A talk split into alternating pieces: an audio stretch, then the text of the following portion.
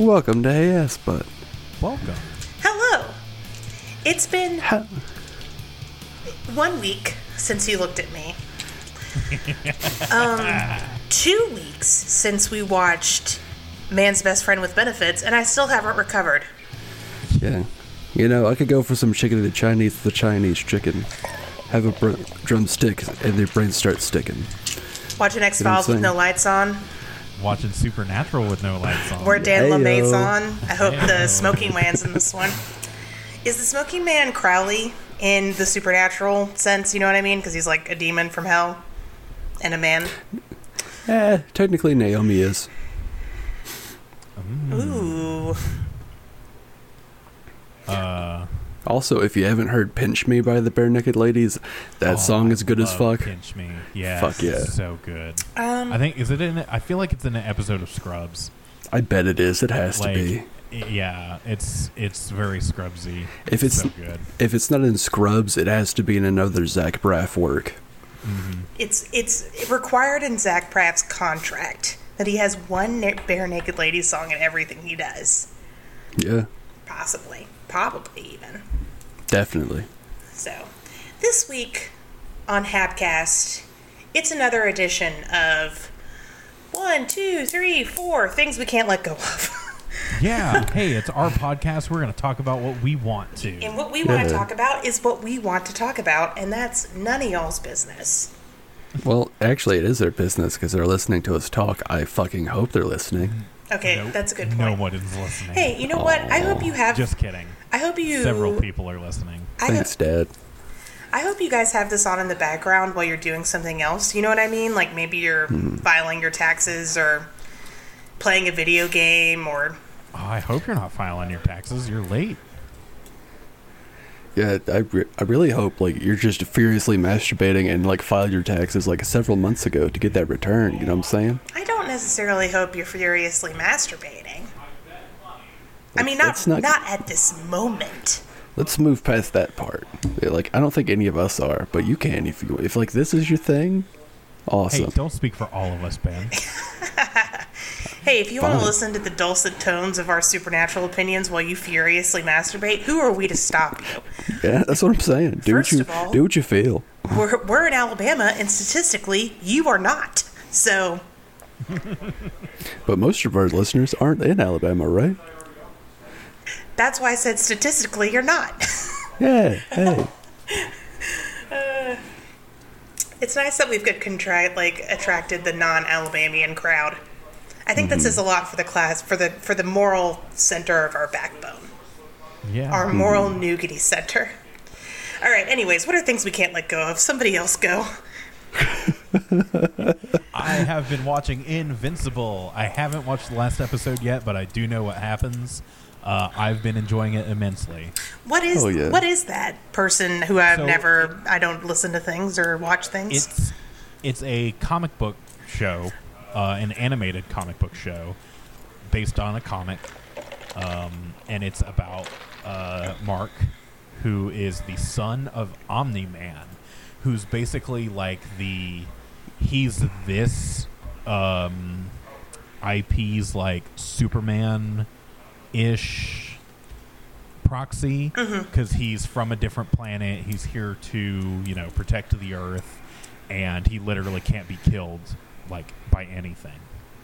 Um, and so basically, the show is, um, Omni Man's son gets his powers finally and starts becoming a superhero, and we start learning about like the superhero society of this world.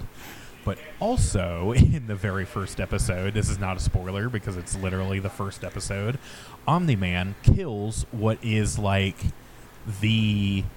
Um, they're called the Guardians of Earth, I think, but they're basically like the Avengers or the Justice League. Though they are like a specific group of chosen heroes that are called upon in the most deadly situations. Um, so Omni Man kills them all Oh shit. and I don't actually know why he did it yet because I'm sure he's going to say it next episode. sure. I hope he does. It's the last one. Yeah. Um, Looks like nobody's learned that second level D and D spell create and or destroy water. Um, but yeah, it's been really cool. It's like it's it, it it's comparable to the boys because it's superheroes and it's also very violent. Um, but I think it's better than the boys because it's not just violence for violence sake. It's um, I mean like it's superheroes, so some of it's violence for violence sake. But I feel like the story holds up a lot more and the uh, characters are a lot more interesting. Um, the story in general is a lot more character driven.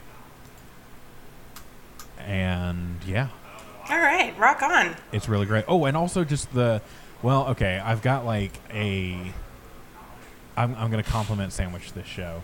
The sound design is great and also it is killing me because the dialogue is so quiet. I don't know if this is just an Amazon Prime thing. Um, Amazon Prime in general is really quiet compared to other streaming services. Yeah. Uh, I'm always having to turn my volume up. But uh, the dialogue in Invincible is really quiet. But then when I get to fight scenes, it's like, like way too loud. yeah. And I hate having to babysit my remote for uh, when fight scenes come on. hmm But other than that, the the sounds themselves are really fantastic. Very good sound design. Uh, good stuff. Uh, Ari, the um, the main character, Invincible, his suit kind of looks like that '90s Superboy. Yes. He's Oh, got 90s like these, these Superboy. goofy goggles. Okay, so 90s listeners, do yourself a favor right now. Go look up 90s Superboy. It is so good. Like, the costume is. It's so 90s. It's so fucking 90s. And his hair, it's so good. Um, they eventually made his costume lame as shit because it's just a pair of jeans and a black Superman shirt. Thumbs down on that. Um, and I'm going to go ahead and say this: more, more '90s Superboy, less today Superboy. The only I actually okay, so I was a big fan of Young Justice um, a couple years back, and if you haven't seen it, I would highly recommend it. Uh, basically, it you know follows Young Justice. It's a Young Justice League, right? With all like with Robin and Superboy and um, different from the Teen Titans, but Little Flash. Yeah. And uh, others. Um, well, there are some Teen Titans in it, right? yes. Well, um, Robin was a Teen Titan, and then Right. he, you know, is also doing this. And actually, Young Justice in the comics had Tim Drake, uh, and in the first Young Justice series, first season, it's actually Dick Grayson because you know, it's Dick Grayson. Right. Um, yeah. But then Tim Drake eventually does come along, and like even Jason Todd is referenced. It's kind of amazing. Like it's a fucking miracle they have more than one Robin in, in the show. um, they acknowledge the existence of you know Robins that aren't Dick Grayson and Damian Wayne. Um, oh, spoiler is in it. Uh, fucking shit, I can't remember. N- Aqu- Aqu- Aqu- not Aquaman. Uh, I mean, it's Aquakid? it's Aqua Kid, yeah, but I can't remember his like name name. Um, but The Child of the Sea. yes.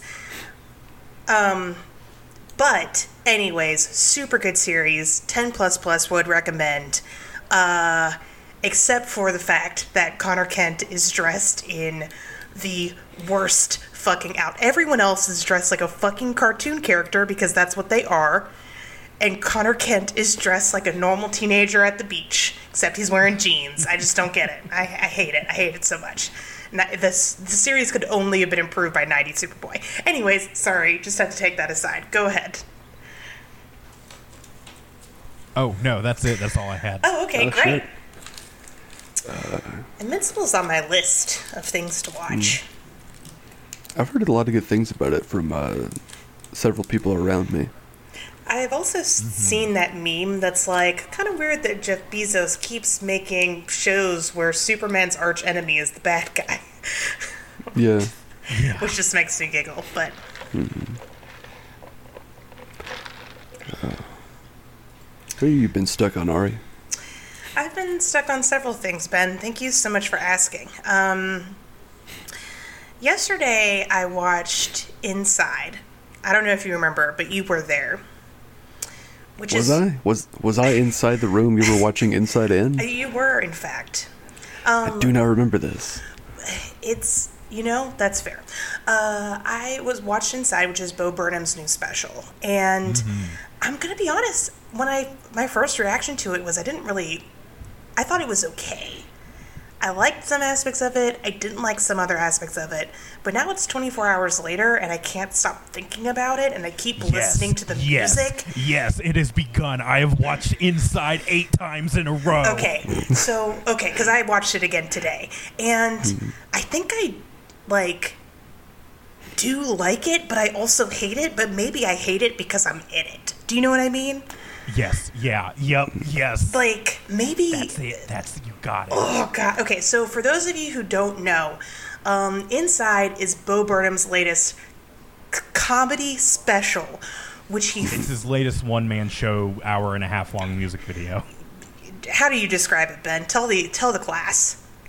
See, I fucking loved it from like the get go. But I loved it because it reminded me of two of my favorite things, which is Pink Floyd's The Wall, which has heavy themes of self isolation and struggling with mental illness. And it also reminded me of one of my favorite albums by Tub Ring, but I can't remember the name of it. But if you go and like look, it's the one with the giant antenna, the giant like satellite dish. Uh, it's just very funky and fun. Uh, the the 80s like synth throughout the whole goddamn thing is great. The sexting song is perfect. Um, but just at its nuts and bolts, it's a comedy special that's not a comedy special. It's more of a commentary with or it's music videos with commentary strung between. Ben described it as Yeah. a concept album, and I think that's just like Oh yeah. that's it. Yeah. I think uh, I was Ben and I were talking about this a little bit um, before we started, and I think the thing is, is you can't go into it expecting traditional comedy. You haven't ever been able to do that with Bo Burnham.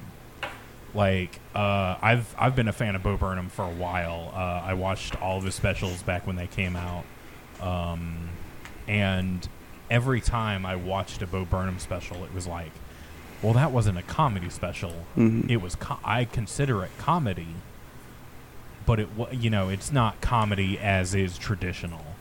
Um, We're all, and we're all that's why I, I I really liked it from the get go, just because I'm I was already a Bo Burnham fan, and I already kind of knew not to expect like, you know, I wasn't regular comedy. See, Yeah. I w- the reason why I didn't like it isn't because I don't know like what Bo Burnham is about because I have seen I've never been able to okay.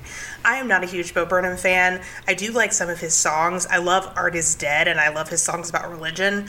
Um, but uh, other outside of that I'm just not like huge into him.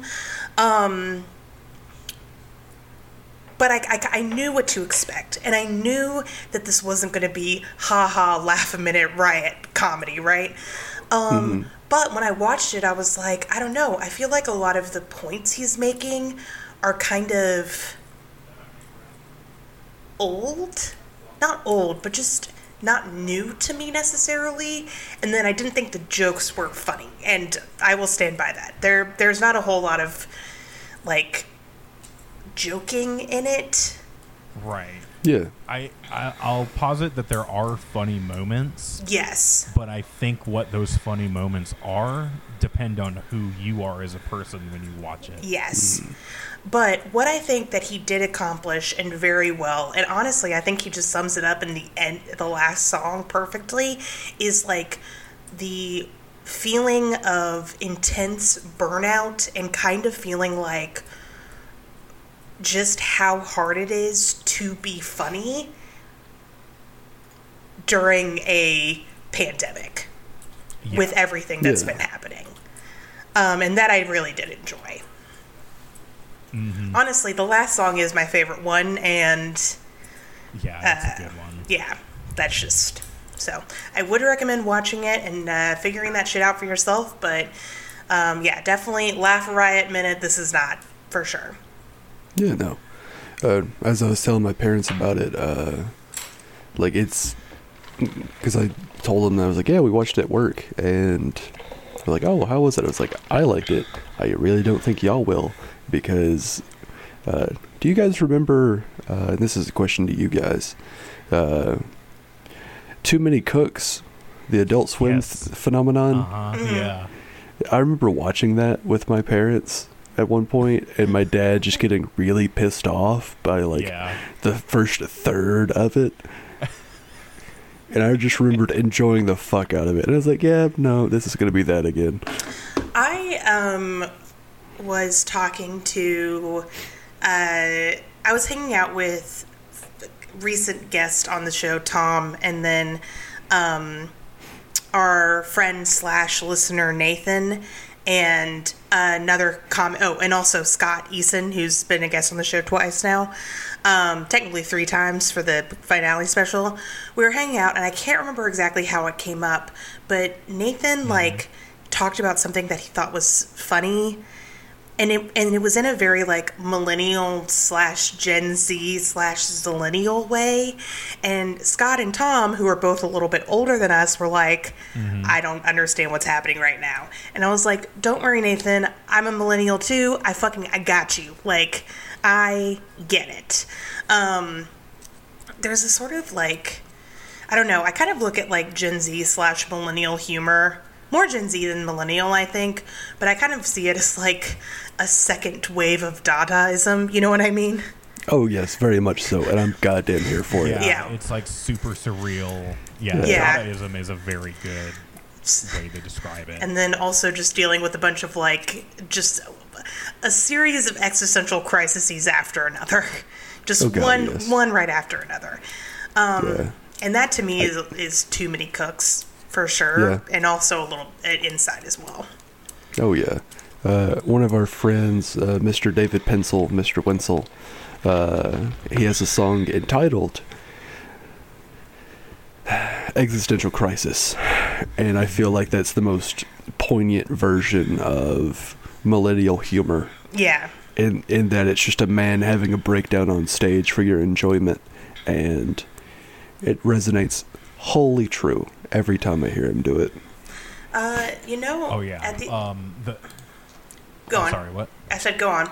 Uh, I was gonna say like the parts of Inside that resonated for me a lot were the bits that um, like in the in the in between segments between uh, like skits basically uh, Mhm. skits and songs uh, were the the times where you see him like you know pause the recording or he gets frustrated. Like he, there's one where he stops the song and starts over because he heard himself take a big breath in the wrong place and he gets frustrated and starts knocking stuff over. And that really resonated to me because that to me is what recording music is like. Um, or recording anything that i know is going to be like permanently etched forever. Um, so i like it really just kind of hit me in that moment i was like god i'm watching myself Yeah. record this Uh, yeah. I think the line 10 that go watch inside Yeah, go watch Inside. It's good. Yeah. Stay inside and watch inside. Do the world a favor. Uh, What about you, Ben? What can't you let go of? Uh, so I've been like bouncing between video games, and I've I've watched. I started trying to watch a few different shows, but I can't really get stuck on any one thing. So I'm just going to do a shotgun of things that I've been bouncing between. Mm-hmm. And I've been enjoying. Like I, it's not that I haven't enjoyed any of it. It's just I'm in a weird state of flux right now, where I'm trying to figure out what I want to like stick and grow moss on, if that makes sense. Mm-hmm. So, uh, I've been playing a lot of, still a lot of Call of Duty Cold War. I started playing Dragon Quest Eleven, which is a lot of fun, and it's just a really good JRPG. Uh, I started playing Bloodborne again. Um, I started watching Schmidt or uh, Schitt's Creek. I did enjoy it. It just didn't like hook me in at first, so I think I just have to give it more time. Uh, I skipped to the Sensui arc of Yu Yu Hakusho. Nice. Uh, just because it's like you know Nice. sometimes you gotta watch uh, a demon kill a child, and there we go. Uh, Spoilers, Benjamin. but uh, something I will say that I've been stuck on really hard and really enjoying is the new Descendents stuff that they've been putting out. Uh, it's on Spotify. They've got one song called Nightage. I fucking love it. It is heavy and visceral, uh, and probably one of my new favorite songs. But the album I want to say is called Ninth and Walnut. Let me pull up right quick. Yeah.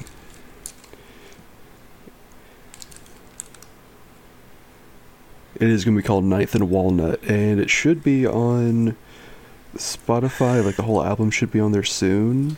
But if you enjoy the Descendents, or if you just love like pop punk, this is very proto pop punk, and you're you're gonna fucking love it. Uh, Nice. And this is the original like Milo goes to college from like when they first were like, all right, we're gonna make one album, and then Milo's gonna go to college, and if we blow up, we blow up, and if we don't, we don't. Uh, and it's fucking kick ass and great. Hell but- yeah. But it was really funny because I was driving to play D and D last Sunday, and I was listening to Minor Threat, Descendents, just old like good fucking like hardcore punk. And I get out of the car, and uh, Tom, Tom, and some of the other people we're playing D and D with are like talking about different cults and Scientology as a whole. And I was like, you know what, this is ex- this is perfect. this is exactly what I figured what was gonna happen driving up here, and I got right in the fucking mood for it. We love to talk about cults. You know what I mean? Just Oh hell we're yeah! big. We're big into cults here. Um, real quick, I want to tell you guys something. Is it that you um, love us? No, but true, but no. Um, and also, oh, Ben, that's sweet. It's the fact that I, for the first time, watched a Let's Play of Five Nights at Freddy's, Oh god. and it was intensely boring to watch. I'm sure it's a really fun game to play, but not very enjoyable watching wise. It very much depends, like what you enjoy, like what you want out of a horror game. Because, like, I enjoy stuff like Resident Evil and Silent Hill, and like I think Outlast does. Outlast and um, fucking.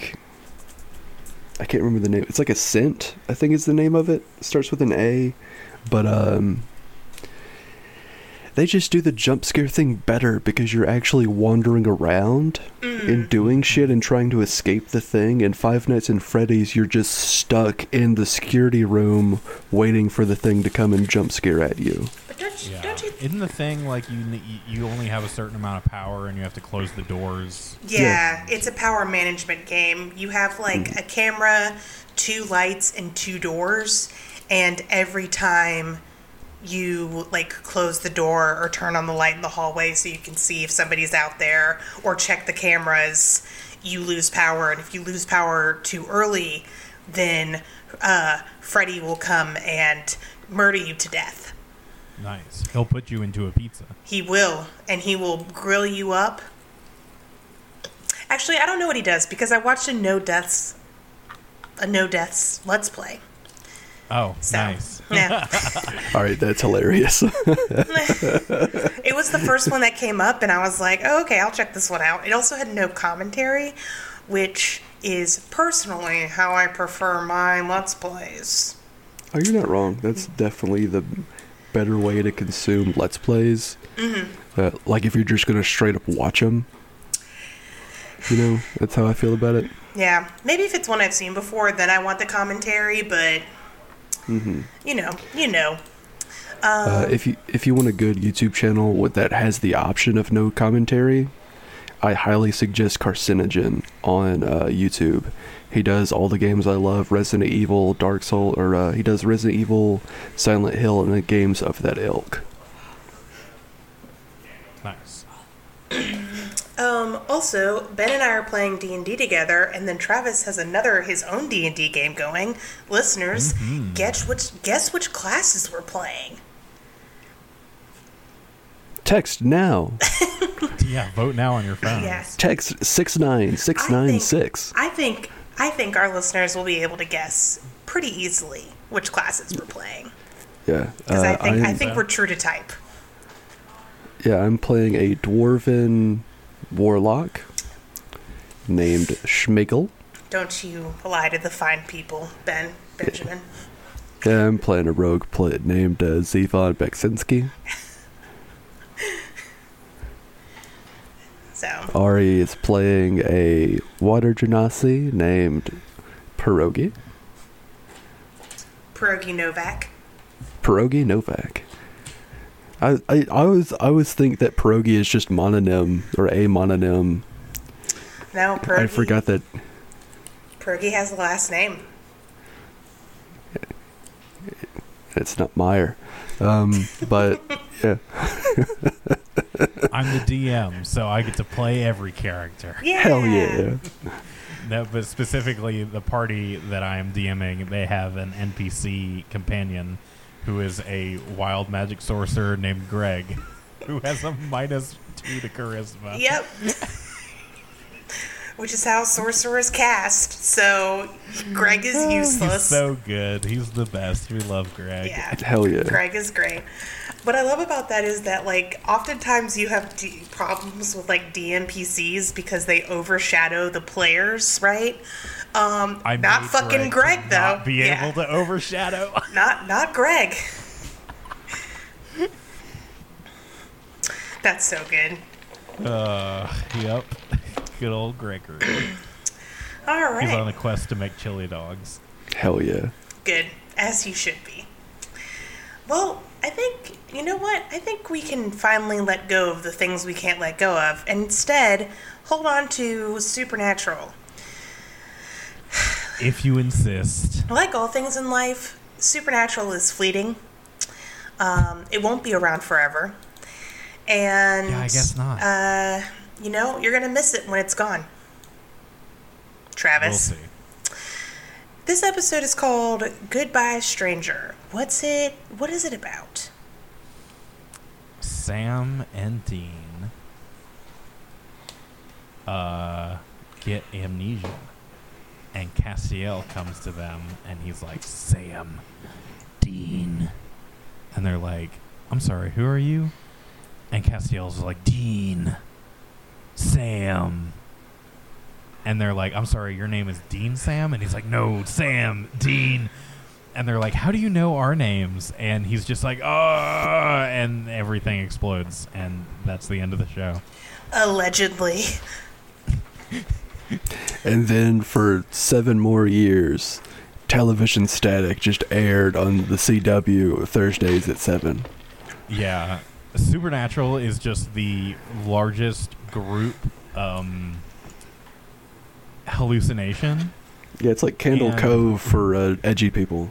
Yeah, and really it's just um, because the hallucination was so widespread, the CW just gave up and started just had dead air for an hour of time slot on Thursdays. You know what? Good for them. Anyways, let's watch the episode and find out. Yeah. Woo!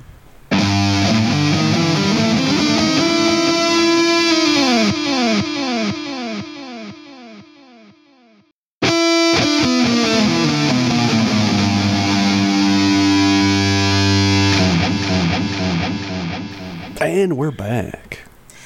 Yeah. Real quick before we get into anything else, I need to ask, fellas, is it gay to be brainwashed into beating your best friend to death, but then when you actually get to the point where you have to do it, your best friend like pleads with you to remember who you truly are and not kill him because this isn't him?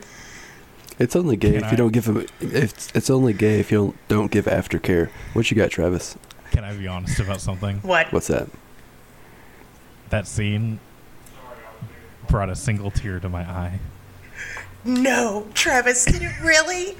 It did. You know? It did. It really did. What? Watching Cass destroy something beautiful. That's understandable. Yes. Yeah. When Seriously? You when cried? bloody face Dean looks up at Cass and is just like pleading for his life.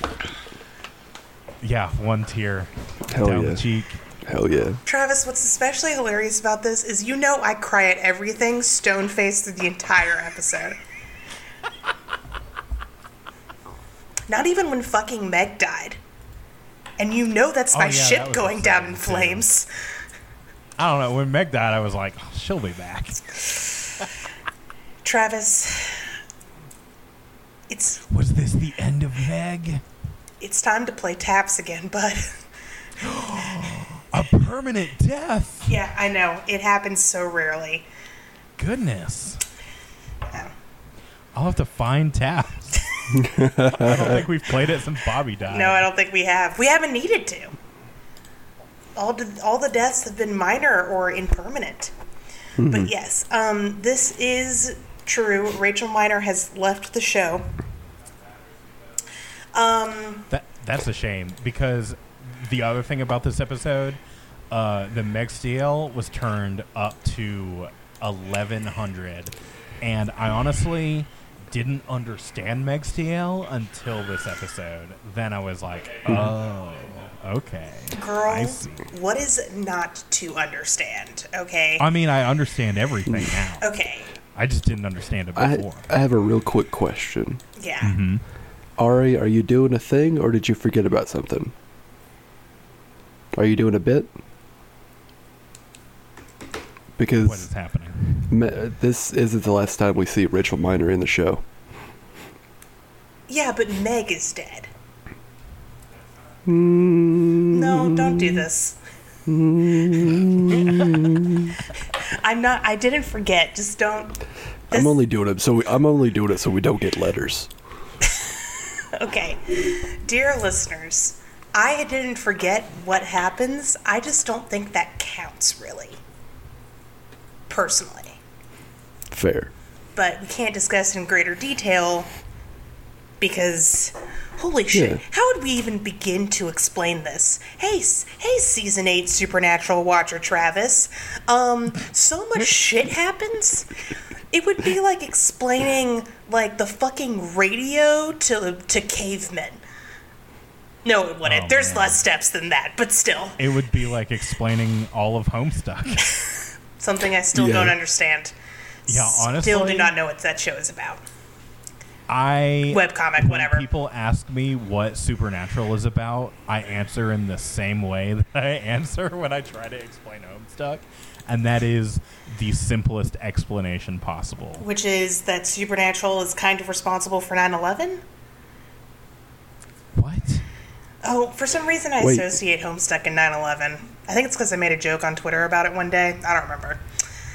So wait, if if Homestuck is to blame for 9/11, Homestuck is to blame for My Chemical Romance, which is fitting. And also, Twilight. No, these are the other way around. Okay. My Chemical Romance is to be. It did 9 11? No. No. No. Somebody tell Bush. no. So uh, Gerard Way was on a train when 9/11 9/11 happened. Yeah, yeah, I, I know. I know the story. Okay. Yeah. Okay. Cool. Cool. Cool. Cool. I just. It was. Yeah. Anyways, it wasn't the U.S. government. It was Gerard Way and MCR. And that's why they whoever can't did. have a reunion. yeah. Oh, that's funny. They were the Black Parade. Yeah. All right. Um, so, real quick, before we get any further, let's do a quick sum up of the episode. This episode starts and ends with a bang. Yes, it's a super important plot episode, and we know that from the very beginning because we see Meg again. Hey, what's she been up to? no good. Nothing, yeah, nothing good. Yeah, nothing. So Sam and Dean go to investigate some uh, c- clearly angel killings. Like minute one when they discuss how these people have died, and they're all unrelated, you know, except in a supernatural sense. Like their eyes have been burned out, their organs liquefied, they've got stigmata. Like that's just clearly heaven related, right? Um, so Sam and Dean decide to go check it out, and what do they find out? That all of the victims had been possessed by demons, and also really obsessed with finding like original maps of the town that they lived in, because da da da da, Lucifer had these crypts all over Earth, and one of these crypts has the angel tablet in it, and everybody is looking for it. Crowley, Sam and Dean, Naomi and Cass. Oh, also, Naomi has been having Cass beat up not Dean's in heaven, which for now is just a giant fucking warehouse. Anyways, Sam or the Winchesters and Cass eventually meet up. Cass acts super cagey about why he's actually there and spends an inordinate amount of time lying to Sam and Dean. But he's not alone in this. Sam has been lying to Dean about how shitty he feels because of the first trial. They eventually find Meg, who's been tortured by Crowley for a year and given a really bad dye job, uh, and she leads them to Lucifer's crypt, which does in fact have the angel tablet. Um, eventually Crowley catches up with them. Sam and Dean or Sam and Meg fight him off while Dean and Cass go and search for the tablet. I got a, the timing a little bit wrong there. Needless to say, they separated the party, which we all know you're never supposed to do. Um, Cass almost kills Dean by beating him to death because Dean has figured out that like something is seriously wrong with Cass. Uh, eventually, he breaks free of his Manchurian candidate programming and just takes the tablet away. Uh, Sam and Dean drive off. Meg is killed by Crowley, and then Crowley and Naomi have a conversation where we find out they used to sleep together in Mesopotamia. Bow chico. Ow, ow. And Cass has gone rogue. As always. That's that's pretty much what happens. Yeah. yeah. Good thing that Cass rolled really high on initiative. What you got, Travis? Oh no, uh, I was just gonna say I I enjoyed this episode. It was very plot, and like I said, it brought a single tear to my cheek. Hell yeah. I can't believe he fucking cried. I can. Yeah, I'm a tiny baby now. I can't believe it. Uh, um, I'm gonna miss Rachel Miner. Yeah, I thought she did a really good job in this episode. Yeah, I thought she did too.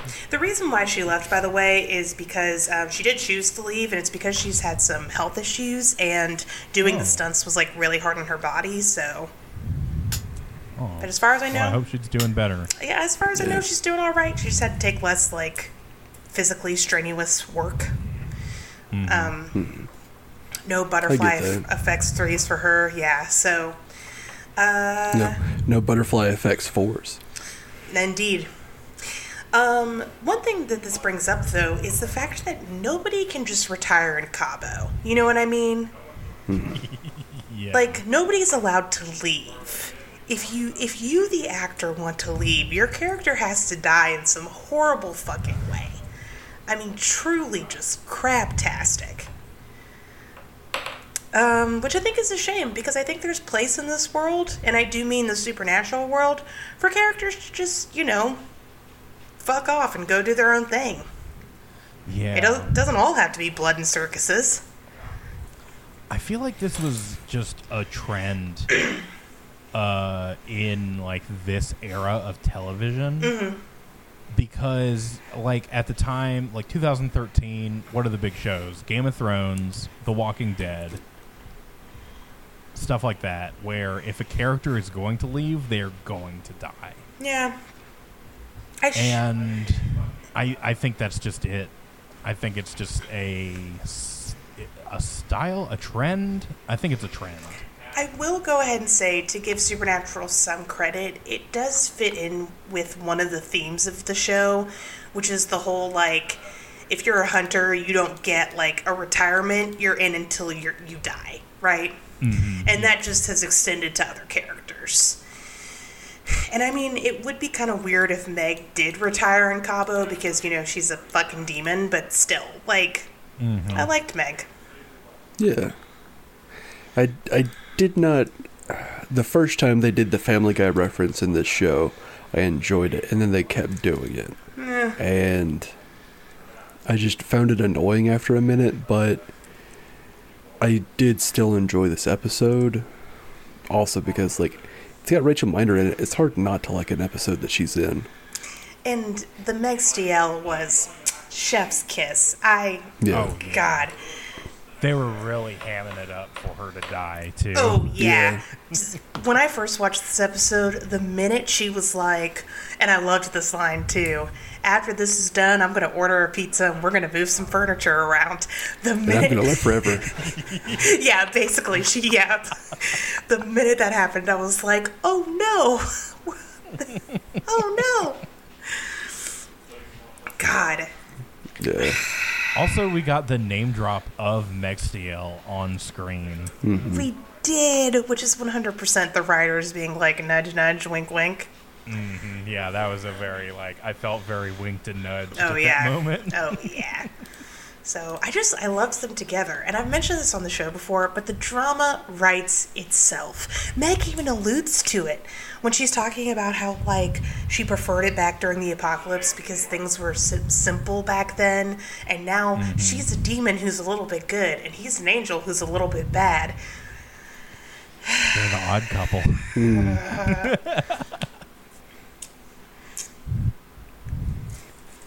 um, I just want to pour one out for Castiel because he definitely missed out on getting pegged. yeah. Yeah. Uh, I I also really like that part of their exchange where she's like, "How's your noodle?" and Cass is like, "It's a very good noodle." Yeah. So, how speaking of Cass, how are we feeling about him? I'm glad he's better.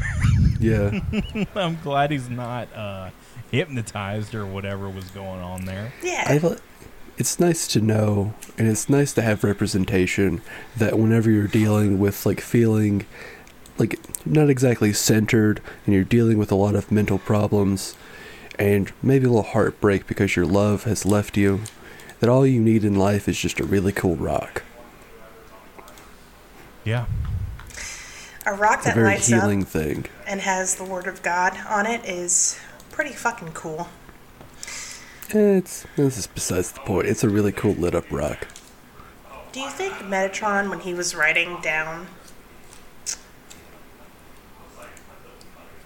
the uh, the word of God onto these tablets, he was like, "Please, can we just go ahead and invent invent like paper and a pen real quick? You are almighty." Um, real quick, I do want to talk about a small continuity error that actually gets brought up in on um, IMDb.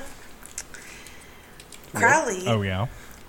speaks Oh. of a shared time in Mesopotamia with Naomi, saying he's a lover, not a fire.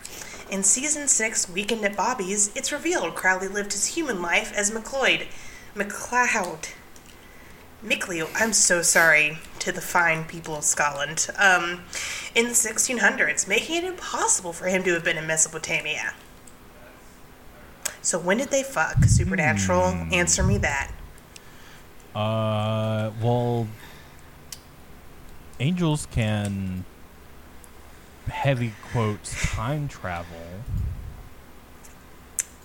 I don't know. As can demons. Can Allegedly. demons do that too? Certain level demons, yeah. I guess being the king of hell does get you some perks. This page also mentions the thing that ha- that was a problem in the first episode, where like Sam and Dean escape in their you know regular car, and um, Crowley just kind of watches on, like "I'll get you next time." At this point, I just believe that Crowley enjoys the chase, like he mm, Yeah. wants to work for it. You know what I mean? Mm-hmm. Uh, well- I, yeah, I, I can see that. Yeah, Well, I think Crowley's a drama queen. yeah. he really is. Any chance he can get. It's not enough for him to be like, oh fuck, I could just teleport in the backseat of this car. I forgot about that. He has to be like, I'll get you next time, and your little dog too. But he also has to like garner and guess whether or not they've put a devil's trap on the roof of the car, or like on the ceiling of the on the headliner of the car. You know, and like and just be stuck in that fucking car with him. Oh yeah. yeah, so like maybe that's Didn't why. that happen once? I mean, there is one in the trunk, No. so Yeah, I feel like they did something with a demon where they like basically tricked it into appearing in to a, them. in They a devil have- strap. They have done things like that before where they just trick demons into appearing into Devil's Trap and stuff like that, so it is possible, but never in the Impala. I think, personally, that's just giving the writers a little too much credit. I think they just didn't really think about the logistics of that. Um, Yeah, it's not again it is not a big deal to me that crowley doesn't in the first episode it's kind of dumb because they're establishing him as like this villain who's supposed to be you know kind of threatening. Um, but now with the introduction of naomi and that nazi group from a couple of episodes ago and um, and that's pretty much it. That's all they've introduced. Uh, wink wink nudge nudge. Don't send us letters. Um, you know, it, he, Crowley's not doing the heavy lifting of being the season villain anymore. Um, Yeah, it kind of seems like there's not really a villain at the moment. Or like the villain is just a countdown clock yeah. to who is going to translate what first. I think the villain is Sam's TV blood in the mouth sickness. Yeah, that too. I think the villain is the friends we made along the way. Oh, that's sweet. You're not wrong. I think the villain is the Destiel fan who's clearly in the room of the of the writers in the writers' room. Yeah. Oh, I thought you were referring to yourself for a second. It's like, all right, well, that's fair. Does um so this episode was written by Robbie Thompson. Does he have a specific penchant for creating Destiel situations? Let's take let me take a gander at what else he has written because I feel like the answer to that is yes. Okay, so Robbie Thompson is um, your favorite writer because he's the one who introduced uh, Charlie. Yeah.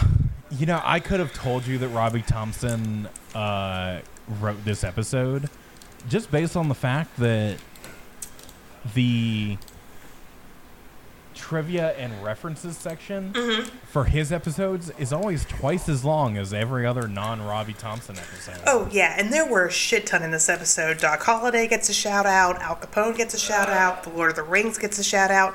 That's a two for one reference because then two seconds later, um, Dean references Rudy. Yeah. Uh, fucking, there's another, there's another goddamn Star Wars reference. Star Wars reference. There's. Oh God. Do you want me to do the the tally? Yeah, There's, go for it. Um, so the title is a Supertramp song. Mm-hmm. The Spear of Destiny, which Dean like holds, is the the spear that pierced Jesus while he was being uh, crucified. Doc Holliday. There was a Maximum Overdrive reference.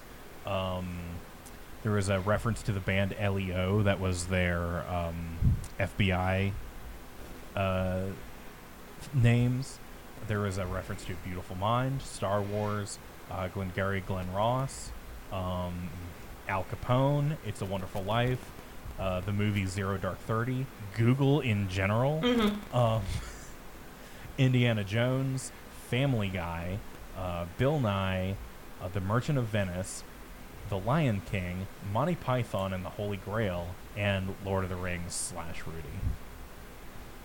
It's too much, Robbie. Chill out. Um, Chill out, Robbie reference. So Robbie Thompson is, at least for me, a uh I would say not really a mixed bag. He's had some episodes that I really enjoy, and I think on the whole I enjoy his episodes. He wrote slash fi- slash fiction, which I'm going to go ahead and put that in the Robbie Thompson is the Destiel fangirl in the room column. Um, he also wrote Time After Time, which was the Kronos episode, but no, not that Kronos. Uh, He wrote The Girl with the Dungeons and Dragons Tattoo, which is the first Charlie episode, which is actually an episode that I do enjoy because I do love Charlie a lot. He wrote Bitten, which is meh. He wrote LARP and the Real Girl, which is eh. He wrote this episode, of course, um, and then and then a couple in the in the future, including an episode called Fan Fiction. I've heard of this episode. You should have. It's the 200th episode of Supernatural. Is that the musical episode It too? sure as shit is. Yes. That's why I've heard of it. Yes. So, I'm going to say this about Robbie Thompson. Obviously, I do not know what is in his heart, you know, in his soul, right? However, it does not escape my notice that this episode has a shit ton of Megstiel, but then also a scene where Dean has to, like, snap Cass out of his brainwashing, which is some fucking fan fiction ass shit right there. Mm-hmm. So, and I just can't, with how like wink wink nudge nudge, you know, Supernatural is about its fandom in the show and how often they break that, you know, the fourth wall in that sense. I just can't. I just can't get behind the fact that like these these references or this sort of like shipping fodder is just accidental. Yeah. So I'm gonna go with yeah, Robbie Thompson, secret Destiel fangirl in the room, but also secret Megstiel fangirl. But also, he murdered her, so you know. With someone who plugs as many references as he can uh, into what he writes, I can't imagine that Robbie Thompson isn't one of the writers that is like incredibly aware of fandom, especially at the time of you know the production. I mean, the man's first episode was called Slash Fiction, like, Yeah. And I would I would go ahead and say, like, okay. Maybe I'm just not clued in enough to fandom anymore. Are kids these days still calling slash slash? Like, is that still the term? I don't think it is. Okay.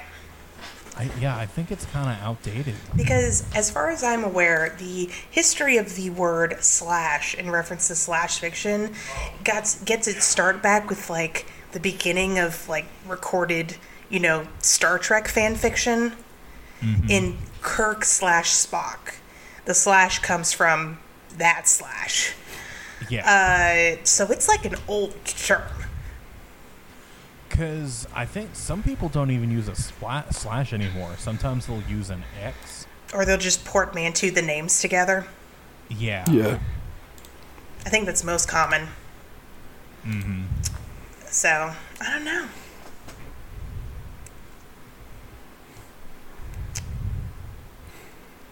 But yeah. I'm with you, Travis. I liked this episode. Um, thought it was goodly. Oh, I really liked the scene where Sam and Cass on. Well, okay, so, or not Sam and Cass, Sam and Meg. Um, I liked the part where Meg was like, "Oh, so I took how many bullets for you guys, and you didn't even think to look for me." That's nice. That's sweet. Yeah, that was good. Um, and then Sam, Sam tells Meg about uh, Amelia, which was nice because I'd honestly forgotten about her. Um, Who, Meg? no, Amelia, Oh, Amelia? Sam's girlfriend, her his unicorn. the one, the one that he hit the dog. Oh, yeah. Yeah, Gosh, I wish I had. I wish I had forgotten about her. Mm-hmm. girl, same. Can this Fuck. episode be called "Fellas Is It Gay"? Fellas, is it gay? It can now. Fuck it. Sweet. Fellas, is it gay to hit another woman's dog and then like form a relationship only to break up at the like initial moment that they, she tries to instill communication in the relationship to set boundaries? Fellas, is it gay to cry about Destiel? Fellas, is it gay to speculate on the Destiel fangirl in the supernatural writer's room? Fellas, is it gay to like Rudy? Yes. It is not gay to like Rudy. It is super gay to like Rudy. Fuck, fuck Notre Dame. Wait, why do you want to watch Rudy for? So you can fuck men? Hmm? what are you watching Rudy for? So you can imagine holding hands? With, with Sean Astin? Guy who plays Rudy? Uh, when The Lord of the Rings came out, everybody was like, fellas, is it gay to carry your friend to a volcano so he can throw a piece of jewelry inside of it and save all of Middle Earth? You remember that? Fellas? And then ride an eagle back to like the Hobbit hole. Okay. They went to Gondor, but Eh, They made their way back to the Shire eventually. they did make their way back to the Shire eventually, and then Sam had to go to the Grey Haven because he didn't save the world for him. You know, So good. Sam so is the tallest hobbit I have ever goddamn seen. That's fair. Yeah, Technically, I meant Winchester. can't- oh, Sam Winchester. Oh, okay. Okay. I was I, about to I was about to get into Lord of the Rings Yeah, lore. I Never think mind. actually- we don't need to go there. Well, no, I think officially Frodo's a pretty tall hobbit Well, because and of the ring, uh, right? I can't remember if it's Merry or Pippin. One of them grows because of the Ents. Oh, they both grow. Oh, is it both of them? Yeah.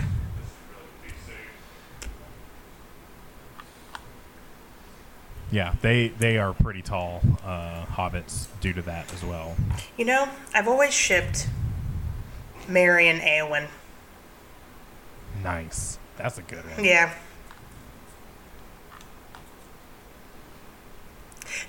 They okay. Anyways, sorry, we don't have enough time to get into that today. But let's just say the reasons why I ship Marion, Marion Eowyn and the reasons why I ship Megstiel are the same reason. No, I'm just kidding. I don't even.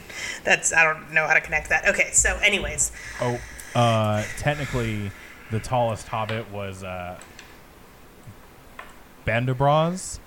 Uh, he was four foot five inches tall. He was the tallest hobbit on record until Merry and Pippin drank the um, Ent stuff Okay. and became the tallest hobbits. got it, got it, got it.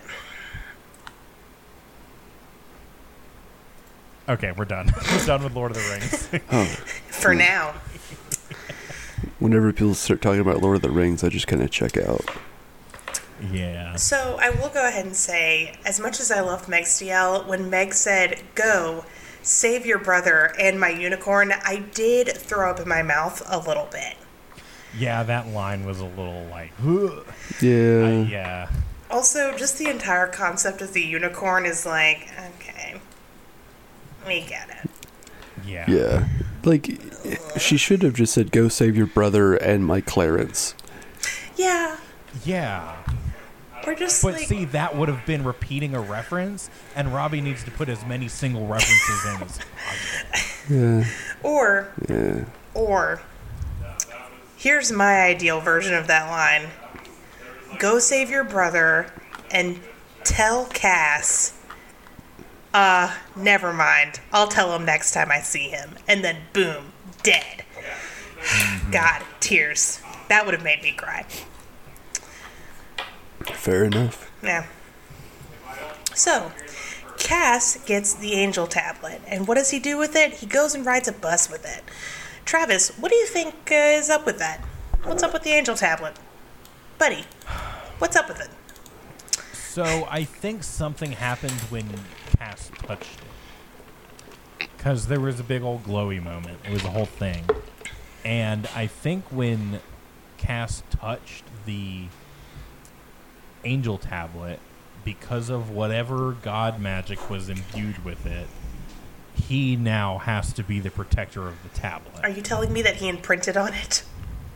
Yes. he went full on Jacob on that tablet. Okay. He's gonna wait. For, Actually, I guess the tablet went Jacob on him. he's gonna wait for the tablet to come of age, and then he's gonna fuck it. Except the tablet's gonna look like a twelve-year-old girl forever. oh God! Uh, the tablet's full name is Tablet Nesse. I don't know. uh, okay. What do you think? Uh, I don't know. Any any speculations on this particular plot device? So I feel like this is gonna be Cass is he has to protect the tablet, and I think the best way for him to protect the tablet is for him to not use any angel powers at all. Okay. Because for some reason, him not using angel powers makes him harder to find. Okay. It's like um, it's like in Harry Potter when you say Voldemort, the Death Eaters show up. Okay. When you say what? When you say Voldemort's name, the Death Eaters show up. That's why people never said Voldemort. Oh, I'm sorry. You, you say what name? Oh my god! Hey Ben, Voldemort doesn't exist. He can't hurt you. He can, he's not gonna now? he's not gonna come murder Travis. Vol- Voldemort, it's French. He's not gonna do that. Yeah, It's, if you are um, Voldemort, please uh, tweet at Travis at actually tall. That you're you're real. a Voldemort roleplay Twitter. Do not tweet at me. Okay, so Vol like the rodent, duh like duh, Duh. and Mort like death, or short for Mortimer. Yeah. Oh, yeah. Yeah, Mold Mortimer. Voldemortimer. Rodent of Mortimer is what his name means. Uh, oh no, he's Wait, the. his Pre- name is Rodent of Death. No. Why is he so into snakes? They're gonna eat him. Uh, Men love what's going to kill them in the end. No, that's true. wow, that was so deep. Fuck Can you put that on a T-shirt? I, I can. It already is. Oh, you know it's already etched into some eighth grader's laptop. Will you etch that into my ass skin? My ass. Yeah, I, I'll do it with a knife. I got you. Thank you. Get a uh, With a knife you lit on fire for a second to heat it up. Get a custom mountable dildo with that like, embedded into it. No, get you a uh, a flogger Oh my or god. like. Yeah. just, just booty shorts, guys. Just booty shorts that say "Man, love what kills it at the end" on the ass. I would get I would get a girlfriend like booty shorts that say that. Absolutely. Hell yeah. Um, I, I, it's one of my favorite internet memes. The whole like, it's booty shorts, but it has this like super long thing on it that's super random. My most recent favorite is the. Um, this is a bit of a spoiler for uh, for the Magnus Archives, Travis. But my most recent favorite one is anytime it's like. Ceaseless Watcher, I want that thing obliterated. Like, Yeah. that is just so good to me. Alright. I think I think there was a trend where there was booty shorts with like Nietzsche quotes on them, or like nihilistic quotes, and I was That's pretty good. I was hella here for that shit. What if you know the um, fish fear me hats? Yes. Yeah. Fit those, but booty shorts. Okay. The French origins of the name Voldemort. Oh my god! We Jesus didn't have Christ. Time to go into Lord of the Rings, but we do for Harry Potter. We went into Lord of the Rings and now we're going into Harry Potter. oh, I guess that's fair. Vol means flight or theft. De means of or from. And mort means death. Yeah. Okay, that makes more sense. Yeah. I'm still gonna call him the rodent of death from now until the end of time. Okay, good. All right. Any um what else about the episode, guys? I mean, Um, I mean, it was pretty straightforward. It was like Yeah. there wasn't any big. I mean, I guess there was. Was there twists in this episode? It really didn't feel like it. No. Like it felt like everything just kind of went on its natural course. It didn't really like twist and turn. I just yeah, want to say this felt like a Metallica album, like just very to a T, very not poorly predictable and not in a bad way, Mm-hmm. but it's like going to McDonald's. You knew exactly like for a plot heavy supernatural episode, this is like going to McDonald's and getting a Big Mac. You know what you're getting. Yeah. I guess the twist was that Meg was in the episode. Yeah. Yeah. That's Thousand Island dressing, my dude. Yeah. It's not special sauce. It's just Thousand Island dressing. hmm Sam, go save your brother and my Thousand Island dressing. I guess the real, I guess the real friends or the real Thousand Island dressing was the friends we made along the way. Hell yeah. Yeah. I was his pastrami sandwich and he was my Reuben. God, I had the worst Reuben the other day in fucking Albertville, but that's apropos of nothing.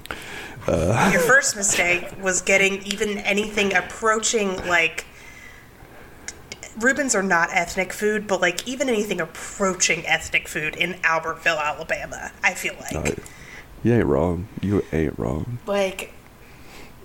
What do you mean we have to vinegar the the cabbage instead of mayonnaise it? Like that was the that that was too far for them. Ooh, cursed sandwich, a Reuben with mayonnaise based coleslaw instead of All right. sauerkraut. That's just a brisket sandwich. You're right, that is. S- since we're But it's That's just a brisket barbecue. but it's wrong. since we're going there, the girl asked me if I wanted Thousand Island or spicy mayonnaise, and she also asked if I wanted lettuce or tomato on it. And n- only one of those four things goes on a goddamn Reuben. I did get a tomato because I was feeling squirrely, and it wasn't terrible, but the sandwich wasn't. eh, It needed it because uh, Those are Reuben. Arby's has a better Reuben than that goddamn place. Damn. I guess now would be the time to say, bless her heart. Um, She was just trying to give you the options. yeah. Yeah, you ain't wrong. You ain't wrong. Would you guys like to uh, read some reviews?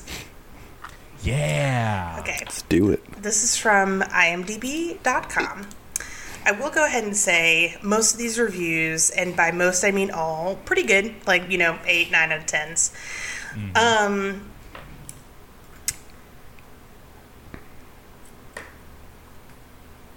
my favorite one slash the shortest one and there's one on here that was like this person wrote a fucking novella about it.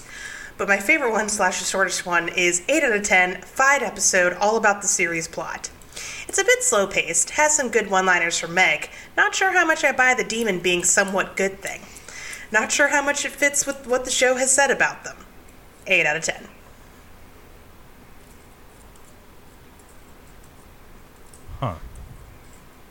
another one titled meg sucks Oh no. I would have I would have given this a nine, but unfortunately, Meg really blows. I can't stand her. Luckily, it looks like she legit- legitimately died in this episode. I can only hope it's not another, oh no, she died, but you didn't see her decompose, so she's still alive garbage. Also, getting also getting sick of Naomi, and I'm glad got, Cass kind of got rid of her. I think Kevin's number is quickly coming up as he's getting to be more and more of a downer with each passing episode. Holy shit! This person hates everybody. Yeah. Yeah, God, I- if it's not Sam Dean or Cass, fuck off. Uh, if it's not Dean or Cass, because the next sentence is he's Oh, no. he's behaving in a very Sam-like behavior in this regard, and even Sam with the trials isn't that bad yet. Glad to come back to the storyline in this episode, and it was much better for that decision. Eight out of ten. God. I'm Would have been a looking at this. nine. Per- I'm looking at this person's other reviews Mm-hmm. on here.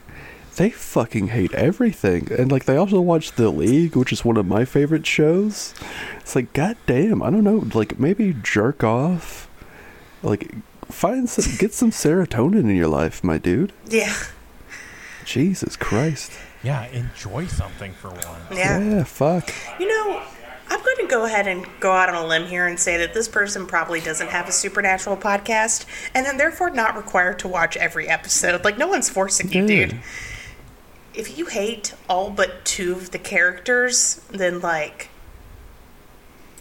to be fair, they didn't say that they hated them. I'm assuming here. That's that's on us. Real quick, I did want to talk about something.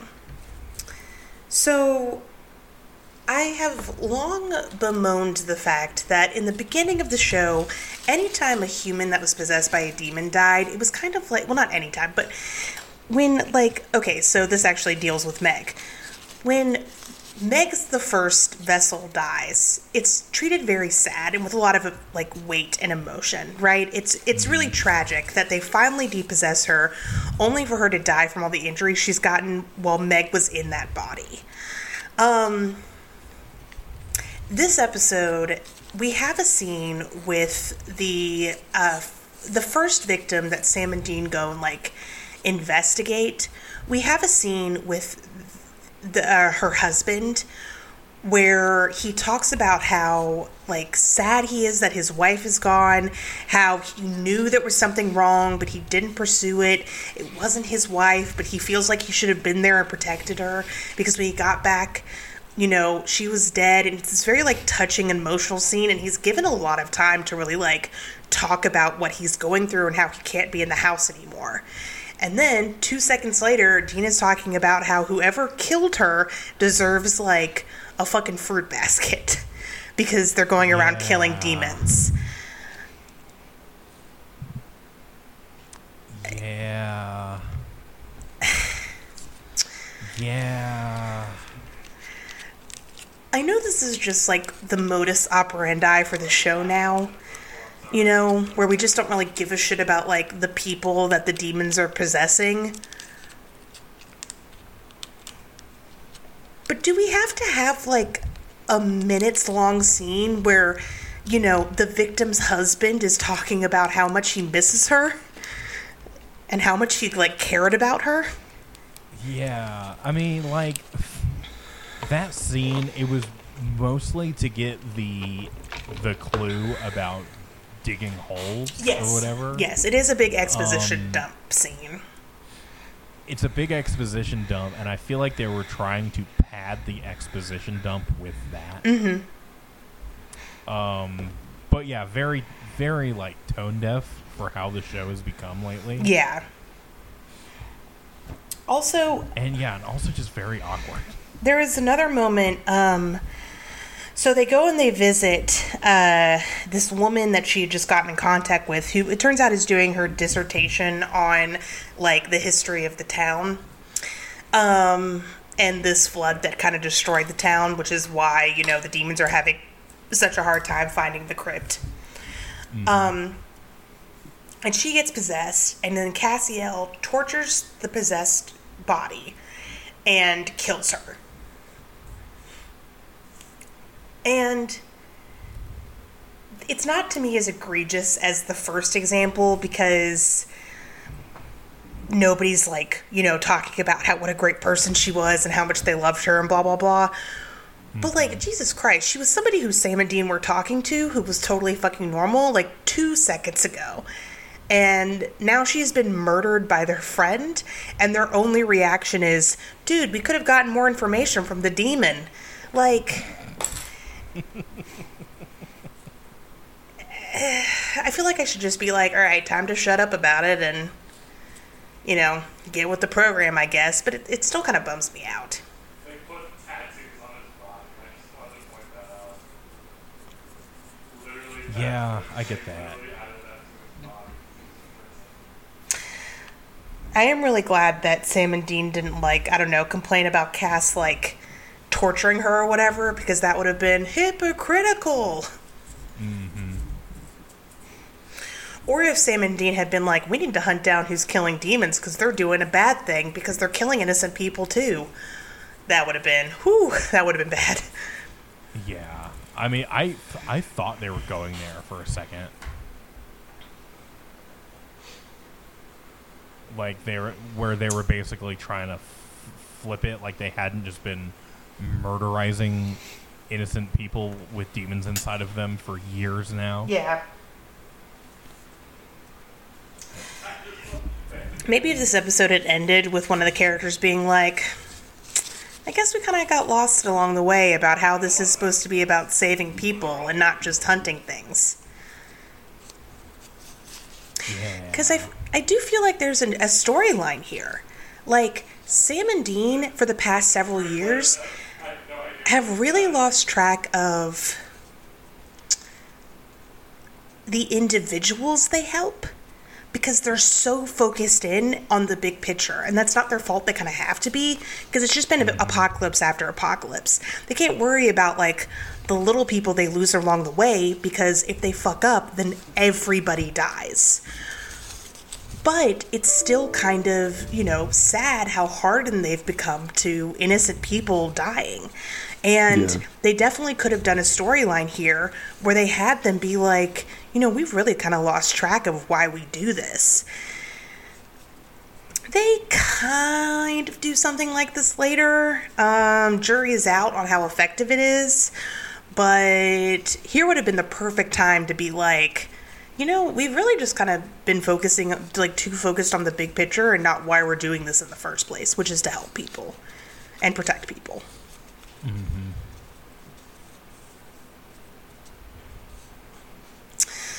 Uh, that's all I have to say about the episode. Any final thoughts? Uh, no, that's that's all I got. Yeah. Like this was another episode where it was like, it was good, and I'm glad it was plot, but it was also just so straightforward that I'm just kind of nonplussed about it. You know, Yeah. Yeah. Ex- I mean, except for when I cried about Destiel. Yeah. yeah. It left me neither nonplussed nor non-minused in the end. Plot Really, all I want to do is see where it goes next. plot twist. Travis is about to like be a huge Destiel fan. Oh God! Like next Oh, next episode, no. Travis is going to be like, "All right, guys, I swore I wouldn't do this, but would you beta my Destiel fanfic?" And like good friends, we're going to have to say yes, Oh man! but only so we can read it aloud on the podcast. Stay tuned, patrons. It's all right, Travis. We won't judge you. There's a reason why it's the most popular ship in the fandom. Yeah, I guess so. I'm not saying there's nothing there, or that it's bad. I'm just saying it's not my cup of tea.